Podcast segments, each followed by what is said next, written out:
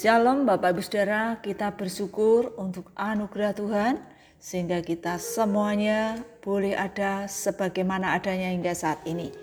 Kita bertemu kembali di renungan malam Senin keempat Juni 2021. Mari sebelum beristirahat kita meluangkan waktu sejenak untuk membaca dan merenungkan kebenaran firman Tuhan agar iman kita makin dikuatkan, kita makin mengerti yang Tuhan kehendaki, dan menjalani hidup sesuai dengan kebenaran firman-Nya. Kita berdoa. Bapa yang di surga, kami bersyukur oleh pertolongan Tuhan, kami dimampukan untuk menjalani kehidupan sepanjang hari ini. Saat ini ya Tuhan, sebelum beristirahat, kami mau membaca dan merenungkan kebenaran firman-Mu. Eh, mohon Tuhan menolong kami untuk mengerti apa yang seharusnya kami mengerti sesuai dengan kebenaran firman-Mu dan melakukannya sesuai dengan yang Tuhan kehendaki untuk kami lakukan dalam kehidupan kami sebagai orang percaya. Berbicaralah ya Tuhan, kami siap untuk mendengar. Dalam nama Tuhan Yesus kami berdoa. Amin. Tema renungan malam ini adalah kuasanya sungguh nyata. Mari kita memperhatikan dari Injil Markus pasal 1 ayat 29 sampai 34. Yesus menyembuhkan ibu mertua Petrus dan orang-orang lain. Sekeluarnya dari rumah ibadat itu, Yesus dengan Yakobus dan Yohanes pergi ke rumah Simon dan Andreas. Ibu mertua Simon terbaring karena sakit demam. Mereka segera memberitahukan keadaannya kepada Yesus. Ia pergi ke tempat perempuan itu dan sambil memegang tangannya, ia membangunkan dia. Lalu lenyaplah demamnya. Kemudian perempuan itu melayani mereka. Menjelang malam sesudah matahari terbenam, dibawalah kepada Yesus semua orang yang menderita sakit dan yang kerasukan setan. Maka berkerumunlah seluruh penduduk kota itu di depan pintu. Ia menyembuhkan banyak orang yang menderita bermacam-macam penyakit dan mengusir banyak setan. Ia tidak memperbolehkan setan-setan itu berbicara sebab mereka mengenal dia. Sakit dapat dialami oleh siapa pun sejak zaman dahulu maupun saat ini. Berdoa mohon pertolongan Tuhan untuk menyembuhkannya adalah sesuatu yang wajar dilakukan oleh setiap orang pada umumnya. Kesembuhan merupakan harapan setiap orang yang mengalami sakit apa pun. Pada waktu itu setelah Yesus dari rumah ibadat di Kapernaum serta mengusir roh jahat yang telah menguasai seseorang yang juga berada di dalam rumah ibadat tersebut bersama-sama dengan para murid kemudian pergi ke rumah Simon Petrus dan Andreas. Ibu mertua Petrus sedang berbaring karena sakit demam. Kemudian memberitahukan kepada Yesus. Lalu Yesus memegang tangannya, menolong untuk bangun atau berdiri, dan sembuhlah ia dari sakit demamnya.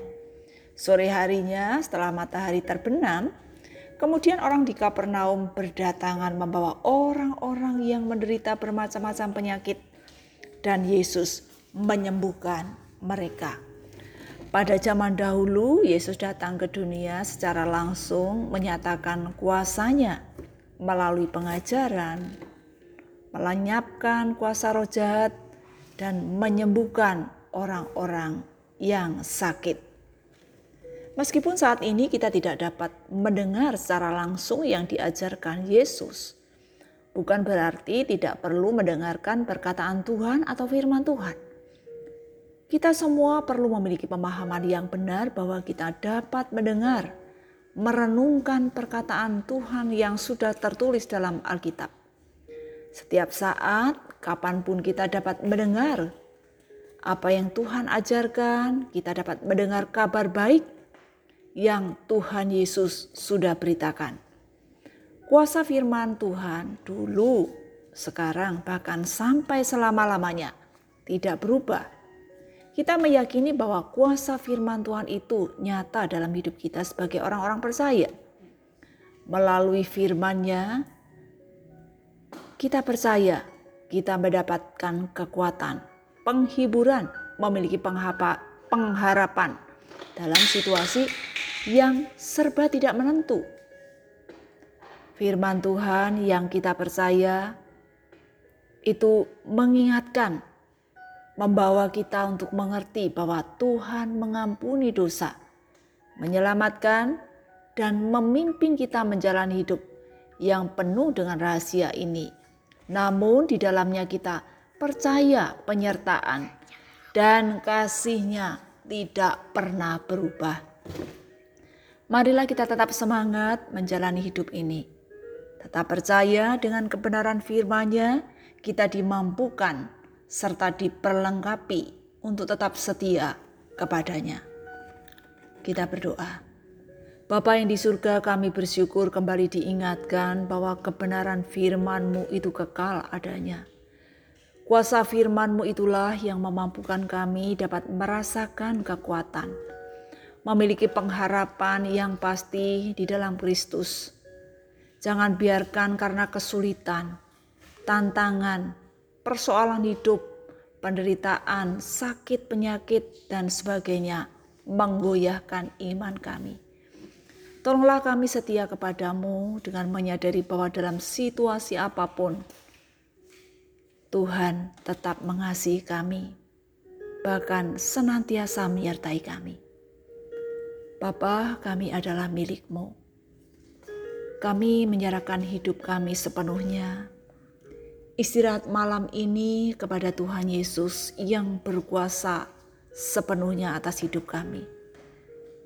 Esok hari dengan kekuatan dan anugerahmu, kami percaya dimampukan untuk menjalani hidup yang Tuhan izinkan.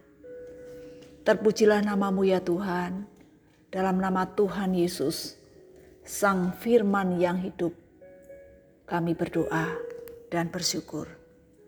Amin. Bapak Ibu sekalian, selamat malam, selamat beristirahat. Tuhan Yesus memberkati. Amén.